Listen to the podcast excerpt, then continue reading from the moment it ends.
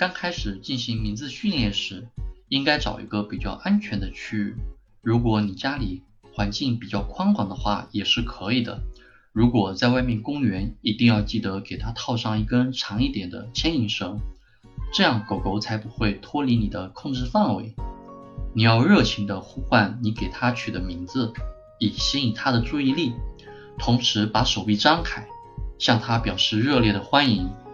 当它跑到你面前看着你时，给它一点奖励，可以是它难以抗拒的美食，也可以是它最心爱的玩具。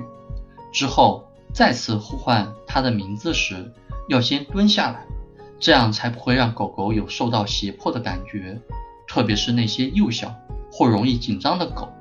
狗狗来到你身边时，要奖励食物或玩具给它，并且使劲地称赞它。借助这种方法，你的狗狗就会明白，下次你叫它时，去到你那里就会得到奖励。一段时间之后，当它记住它的名字，你再叫它，它就会过来了。